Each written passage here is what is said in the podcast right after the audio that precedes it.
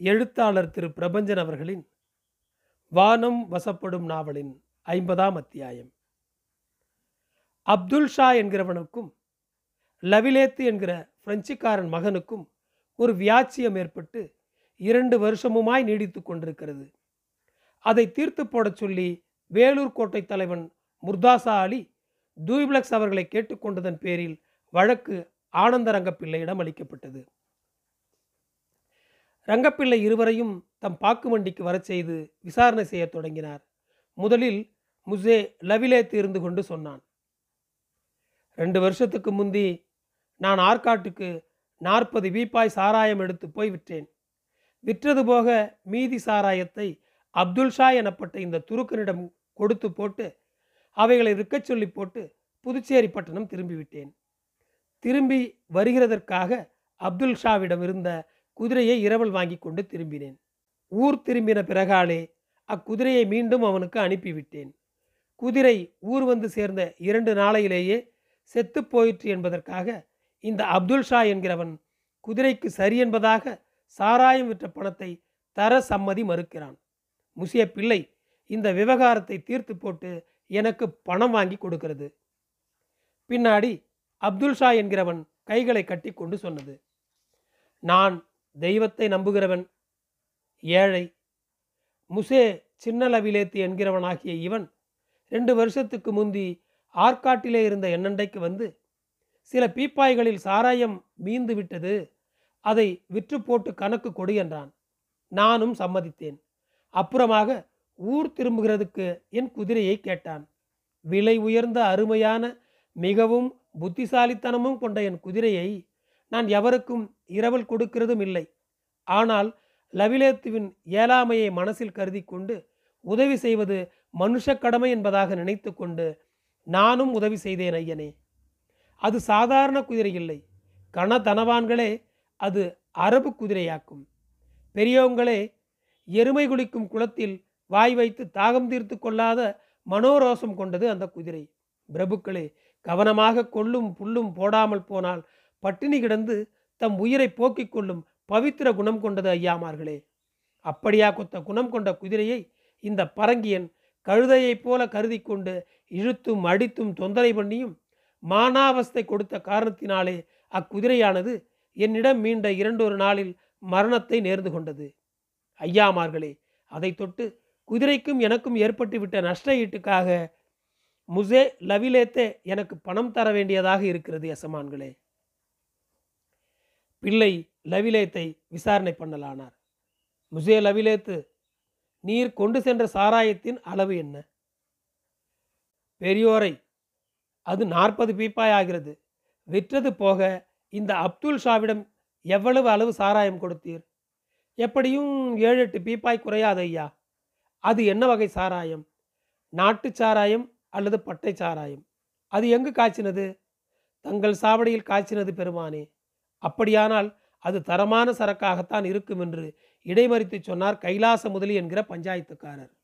அது உள்ளது என்று ஒப்புக்கொண்ட பிள்ளை தொடர்ந்து சொன்னார். சீமை சாராயம் சாராய நெடிக்கு மேலே ரோசா இதழ்களை தூவினது மாதிரி ஒரு வாசனை உடையதாய் இருக்கிறது. பட்டை சாராயமும் சாராய மனத்துக்கு மேலே பூண்டை வெட்டி தூவினது மாதிரி கடும் வாசனை உடையதாய் இருக்கிறது. ஏது பிள்ளைவால் ஒரு பரம்பரை குடிகாரரைப் போல விசேஷித்து பேசுகிறீர்? என்று கிண்டல் செய்தார் மற்றொரு பஞ்சாயத்துக்காரரான பரதேசி முதலி. சாராய விசேஷம் குடித்தால்தான் தெரியுமோ? சிலவற்றுக்கு அனுபோகம் அவசியமில்லை. அனுமானமே போதும். சீமை சாராயம் குடிக்கிறவனுக்கு போதை பெரியோர்களுக்கு புகழும் செல்வமும் சேர்கிறது போல கொஞ்சம் கொஞ்சமாக மேலேறுகிறது. பட்டைச்சாராயத்தின் போதையோ? கல்வனிடம் செல்வம் வருகிறது போல ஒரே அடியாக குவிகிறது. சில நாளையிலே கரைந்து போகிறது போல போதையும் வடிந்து விடுகிறது. பேஷ் பேஷ் பிள்ளைவால் ஒரு புராணம் பாடுமேன். சாராய புராணம்னு ஒன்று பாடும். அதை எண்ணத்துக்கு பாடுகிறது? அதை குடித்தவன் மேலென்றோ பாட வேண்டும். நம் மாம்பழ கவிராயர் பாடிய பாடல் ஒன்று தெரியுமோ? ஞாபகத்திலே இருக்கிறதை சொல்கிறேன். தப்பு இருக்கும் அது என்னோடது. ஆடுவார் பரத மாமுனி வெட்டி தலைகுனியும்படிக்கு பாடுவார் பண்ணும் பாவமும் பல பலவாய் கலந்து வர ஓடுவார். நிற்பார் நெடுஞ்சான் கிடையாய் படுத்து வணங்கியே சாடுவார். உத்திரம் தனையே ஒரு பயனும் இல்லாமலே சென்று நாடுவார். நள்ளிரவாம் எனும்படிக்கு காலையிலும் கண் துயின்றே நீடுவார். உதிர்ந்த மலர் எடுத்து பக்தி பரவசமுடனே சூடுவார். மிக நல்ல தத்துவமதை ஊருக்கு உபதேசிப்பார். ஞானம் தன்னை தேடுவார் போல திடுக்குற்று விழிகள் நிலைகுத்தி நாக்குழற பீடு வார்த்தைகள் புகழ்வார். சிவமேனி திருமேனி எனும்படிக்கு ஊடு உடம்பில் மண் பூசி நிற்பார். உலகம் நகைக்க ஒன்றறியாமலே மாடு வேறில்லை எனும்படி மனிதரை மாற்றி அமைக்கும் பீடு நிறை மது சாராயமே உன் புகழ் மேலும் அரிதே. என்று இப்படி போகும் அவர் எழுதிய பாட்டு. நல்ல ராகம் போட்டு கவிராயர் பாடி இப்பாட்டை கேட்க வேணும். ஒரு குடிகாரனையே கண்முன்பு கொண்டு வந்து காட்டி விடுவார். பேஷ் என்று பஞ்சாயத்தார் மிகுந்த உற்சாகத்துடன் தானே அதை வரவேற்று ஆனந்திக்க பிள்ளை தொடர்ந்தார். சரிதான் லவிலேத்தே அக்குதிரை இறந்து போனதற்கு நீர்தான் காரணம் என்று அப்துல் ஷா சொல்கிறானே அதுக்கு என்ன உத்தாரம் சொல்கிறீர்? பெரியவரே அதுக்கு நான் என்ன செய்ய கடவேன்? நான் அதுக்கு கொள்ளும் புல்லும் மொச்சையும் பயிரும் போட்டதை சொல்வேனா? சுத்த ஜலத்தை குடிக்க தந்ததை சொல்வேனா?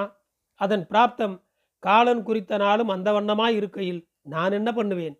செத்து போகிறது எங்கே இருந்தாலுமே செத்துத்தான் போகும். சித்திரபுத்திரன் கணக்கில் இடம் ஒரு விஷயமா? அடே பரங்கியனெல்லாம் நம்மோட புராணத்தை தத்துவத்தை சொல்லும்படி ஆச்சுதே என்று பரதேசி முதலி சிலாகிக்கவே பிள்ளை சொன்னார். விவகாரம் வழக்கு என்று வந்தால் எதை சொல்லியாவது தப்பிக்க வேண்டுமே அது கிடக்கட்டும். குதிரை எங்கும் சாகலாம் என்பது தாத்பரியம். இருந்தாலும் அது நம்மிடமிருந்து வந்தவுடனே செத்துப்போன காரணத்தினாலே அதுக்கு நீரும் சவாப்பு சொல்லித்தானே தீர வேண்டியுள்ளது. அதை தொட்டு குதிரையின் மதிப்பில் ஆளுக்கு பாதி நேர்ந்து கொள்ள வேண்டியது. சரக்கு விற்க கொடுத்த சம்மதியில் நீ விற்று வந்த தொகை என்ன சொல்லும்? அப்துல் ஷா என்கிறவனே சொல்லும். அது இருநூறு ரூபாய்க்கு இருக்கும் மேலானவரே.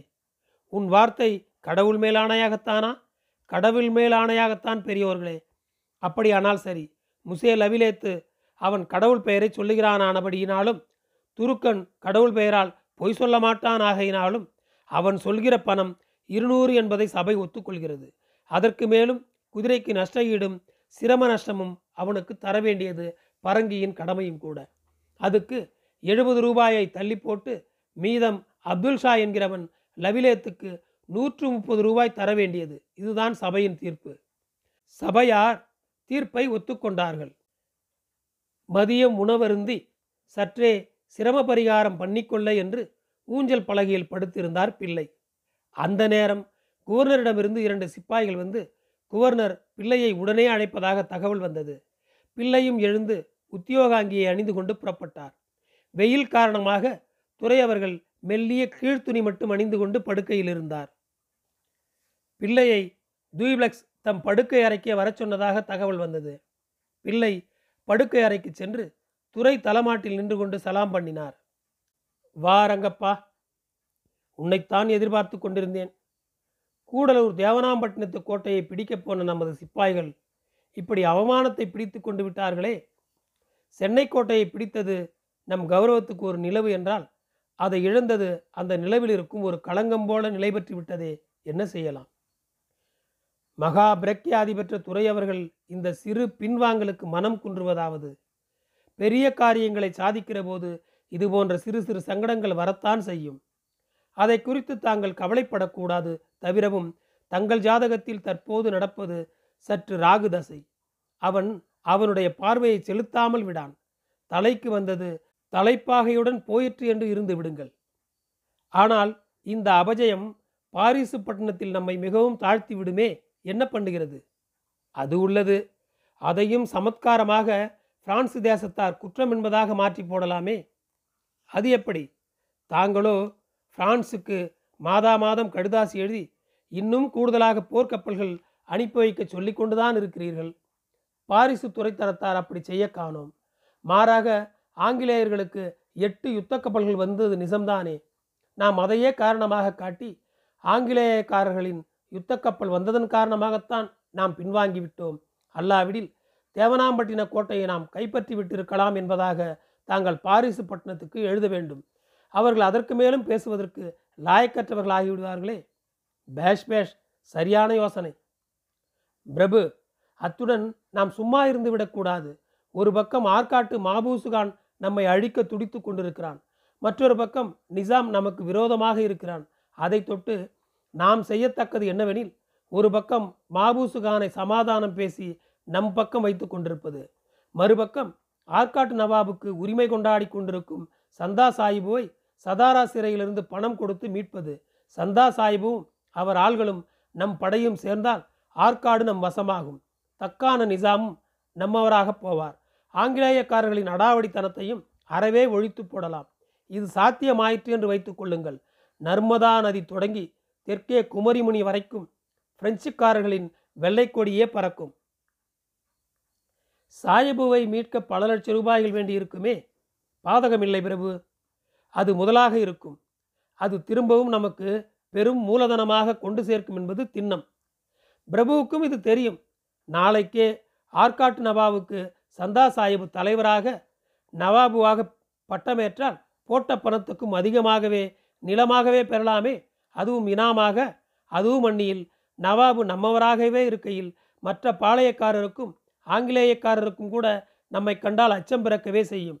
அத்தோடு பல லட்சம் ரூபாய் போட்டு சந்தா சாஹிபுவை நாம் விடுதலை செய்திருக்கிறோம் என்கிற நன்றி உணர்வு காரணமாக அவரும் நம்முடன் விசுவாசமாக இருப்பார். இது திண்ணம். ரங்கப்பா நீ சொல்வது அனைத்தும் மிகச்சிறப்பான யோசனைகள். எனக்கு ஏதேனும் புகழ் வந்தால் அதற்கு நீதான் காரணம். மற்ற எவரும் இல்லை. என் நினைவும் கனவும் பிரெஞ்சு அரசின் உயர்வும் துறை அவர்களின் சுபிட்சமும் பிரக்யாதியும் தவிர வேறென்ன? தாங்கள் மகா புத்திமான் பலவான் கீர்த்திமான் என்னை போன்ற நிர் அட்சர குச்சியுடன் அன்பு வைக்கிற பரோபகாரர் பிரெஞ்சு துறைகளிலேயே மகா சதுரப்பாடு உடையவர். தாங்கள் பக்கத்தில் இருப்பதைத் தவிர என் போன்ற ஏழைகளுக்கு பெரிய வாய்ப்பு வேறு ஏது? ஆகவே துரை பிரபு அதை பெரிதாக பாராட்ட வேண்டியது அவசியமற்றது. ரங்கப்பா இந்த மாபூசுகானை நம்மோடு சிநேகப்படுத்த ஆக வேண்டிய காரியத்தை பார். ஆகா நாளையே என் பணியை தொடங்கி விடுகிறேன் மாலை பிள்ளை முகம் கழுவி பலகாரம் பண்ணிக்கொண்டு மிகவும் யோசனை பண்ணிக்கொண்டு ஊஞ்சலில் அமர்ந்திருக்கிற சமயத்தில் கவி கஸ்தூரி ரங்கையன் வந்து சேர்ந்தான். வாரும் வாரும் கவிராயரே எங்கே ரொம்ப நாளாக காணோம்? பயணம் பண்ணி கொண்டிருந்தேன் பிரபுவே தங்கள் மேல் ஒரு காவியம் கவனம் பண்ணியிருக்கிறேன். தாங்கள் தயை பண்ணி அதை கேட்டு ரட்சிக்க வேணும். அதற்கென்ன செய்தால் போச்சு? காவியத்துக்கு என்ன பெயர் வைத்திருக்கிறது? தங்கள் திருப்பெயர் இருக்கும்போது வேறு ஒரு பெயர் வைப்பேனா? ஆனந்தரங்க சதமு என்று வைத்திருக்கிறேன். எமக்கும் புதுச்சேரி மக்களுக்கும் சதம் தாங்கள் அல்லவா தாங்கள் எங்களைப் போன்றோரின் முகம் பார்ப்பீர் நாங்களோ தங்கள் அகம் பார்ப்போம். நரஸ்துதி செய்வதில் தங்களை மிஞ்ச ஆளில்லை ஆமாம் தங்களை விட்டு ஓடிப்போன தங்கள் பெண் சாதி எங்கே இருக்கிறாள் எப்படி இருக்கிறாள் ஏதேனும் தகவல் தெரியுமோ? ஐயனே கங்கை கடந்து செல்லும் வழியெங்கும் மக்கள் கூட்டமிட்டு வாழ்வர். கங்கையின் பயணம் கவனிக்கப்படுகிறது. மாறாக சாக்கடையின் பயணத்தை யார் கவனிப்பர்? கவலையும் படுவர். கவி கஸ்தூரியுடன் ஒரு கவிதையை கவனம் பண்ணி தெலுங்கில் சொன்னார். சந்திரிகை நடைபார்க்கும் வானம் என்றும் நட சுந்தரியின் கால் பார்க்கும் மத்தனந்தர். கண்கள் என்றும் ராசதந்திரியின் நாபார்க்கும். மன்னன் சுற்றமென்றும் ராஜாங்கப்பர் மந்திரியின் கைபார்த்து வாழ்வர் கவிராயர் கூட்டங்களே. கஸ்தூரியின் கவிதையை கேட்ட பிள்ளை சொன்னார் ஓய் கஸ்தூரி ரங்கையரே இதே பொருள் கொண்ட ஒரு தமிழ் கவியை ஒரு புலவர் என்னிடம் முன்னமே சொல்லியிருக்கிறார். அதை கேளும். தமிழ் பாஷையின் சுவையை அனுபவியும். பானு கிரணம் பார்க்கும் பங்கேருகம் நிலவு தானும் பார்க்கும் சகோதரங்கள் வானமரும் மையை பார்க்கும் மயில்கள் மா விசயானந்த ரங்கன் கையை பார்க்கும் புலவோர் கண். எப்படி? இதை எழுதி சொன்னவர் சவ்வாது புலவர் என்கிற கவி. பெயரில் மட்டுமல்ல வார்த்தைக்கும் வாசம் இருக்கிறது பார்த்தீரா? உள்ளது. மிக அழகாக பாடியிருக்கிறார். வரும் பூர்ணிமாவில் நமது பிள்ளை முதலாண்டு நிறைவு வைத்திருக்கிறது. நீர் வந்து குழந்தையையும் வாழ்த்தி உமது கவிதையையும் அரங்கேற்றும்படி பண்ணும். என்ன சொல்கிறீர்? கரும்பு தின்ன கூலியா? அப்படியே செய்தால் போச்சு. ஆற்காட்டு பக்கம் மற்ற ஊர்களிலெல்லாம் என்ன பேச்சு பேசுகிறார்கள் கவிராயரே? பிரபுவை பற்றி அறியாதாரும் இல்லை தெரியாதாரும் இல்லை.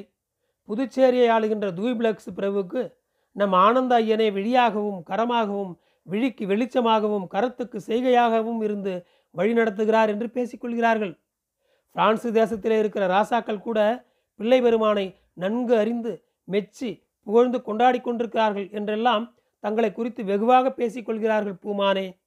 நல்லது. வர இருக்கும் பூர்ணமைக்கு மறக்காமல் வந்து சேரும்.